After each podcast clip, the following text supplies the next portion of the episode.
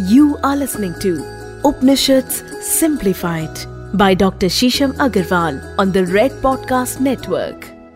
उपनिषदों को रहस्य विद्या भी कहा जाता है उपनिषद अपने आप में बहुत सारा मिस्टिसिज्म समा के रखे हुए हैं अगर आप उपनिषदों के ज्ञान को समझ जाएँ तो आप जीवन के कालचक्र को समझ जाएँगे। बहुत सारे ऐसे क्वेश्चन हैं दोस्तों, जो हमें एंजाइटी देते हैं, बेचैनी देते हैं, हमारे मन को एक आम रोज़मर्रा की ज़िंदगी में लालायत करते हैं। अगर आप उपनिषदों के दर्शन को समझ जाएँ तो ज़िंदगी के उन सभी सवालों का, उन सभी पक्षों का अनुसरण कर सकते हैं और बहुत सरल रूप से एक प्रैक्टिकल लाइफ में आध्यात्म को उतार सकते हैं। उपनिषद दोस्तों इंटेलेक्चुअल्स के लिए लिखे गए थे। ये वो ज्ञान है जो कि अगर आपकी ज़िंदगी में आ जाए तो बहुत सारी रोज़मर्रा की प्रॉब्लम्स का आपको बिना कहीं जाए सोल्यूशन अपने आप मिल जाएगा। मैक्स मिलर ने कहा कि उपनिषद मनुष्य की भावनाओं को उच्चतम चोटी पे पहुंचाते हैं। एक ऐसी पीक देते हैं आपके विचारों को कि आप अपनी लाइफ को एक अलग तरह से अनुसरण कर सकते हैं, एक अलग आयाम में उसको देख सकते हैं। ये वेदांत का एक उत्कृष्ट सोर्स है। उपनिषद, शाश्वत ज्ञान एक परमानेंट नॉलेज का कोष है। शोपनहावर ने कहा कि उपनिषद जीवन को शांति देते हैं। और यही शांति अगर उनको मृत्यु के समय भी मिले तो उनका पूरा जीवन शांत स्वरूप ही बीतेगा।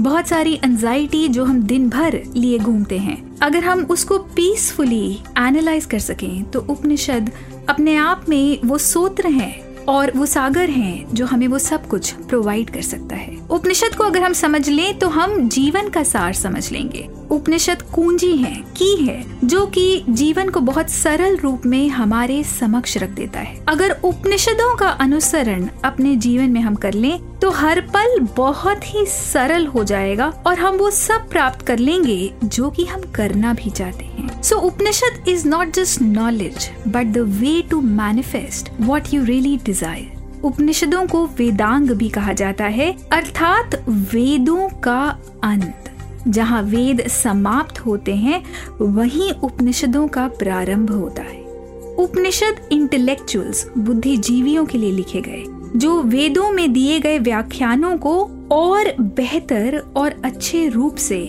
समझाना चाहते थे उपनिषदों का शाब्दिक अर्थ है निकट बैठ के मिलने वाला ज्ञान, या वो ज्ञान जो आपके जीवन से अंधकार हटा सकेगा, जीवन में रोशनी लेकर आएगा। उपनिषद वैसे तो 108 हैं, परंतु 10 महत्वपूर्ण उपनिषद, जो 10 मेजर उपनिषद हैं, उनको दशो उपनिषद भी कहा जाता है। इसमें जो सबसे प्राइम, सबसे इम्पोर्टेंट हैं, वो है ईशो उपनिषद केन उपनिषद कठो उपनिषद मुंडक उपनिषद, मांडूक्य उपनिषद, तैतर्य उपनिषद, ऐतर्य उपनिषद, छांदोग्य उपनिषद और वृहद आरण्यक उपनिषद। उपनिषदों में इतना विशिष्ट ज्ञान है कि विवेकानंद उपनिषद पढ़ते हुए रोते थे।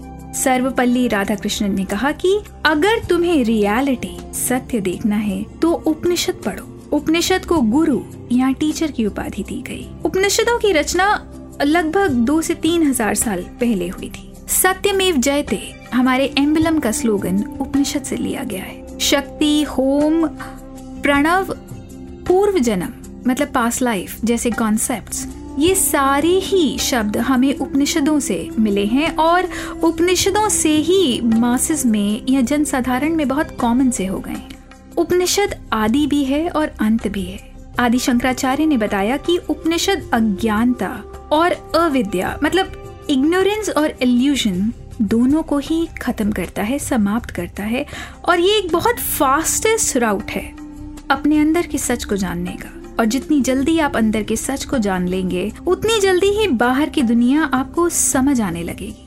इसलिए उपनिषदों को फास्टेस्ट व्हीकल उत्तम यान भी कहा जाता है। क्योंकि ये ब्रह्मांड के हर उस रहस्य के बारे में न केवल चर्चा करते हैं, बल्कि उसको हमारे सामने भी रख देते हैं, ताकि हम बहुत आसानी से उसको जीवन में उतार पाए। धन्यवाद।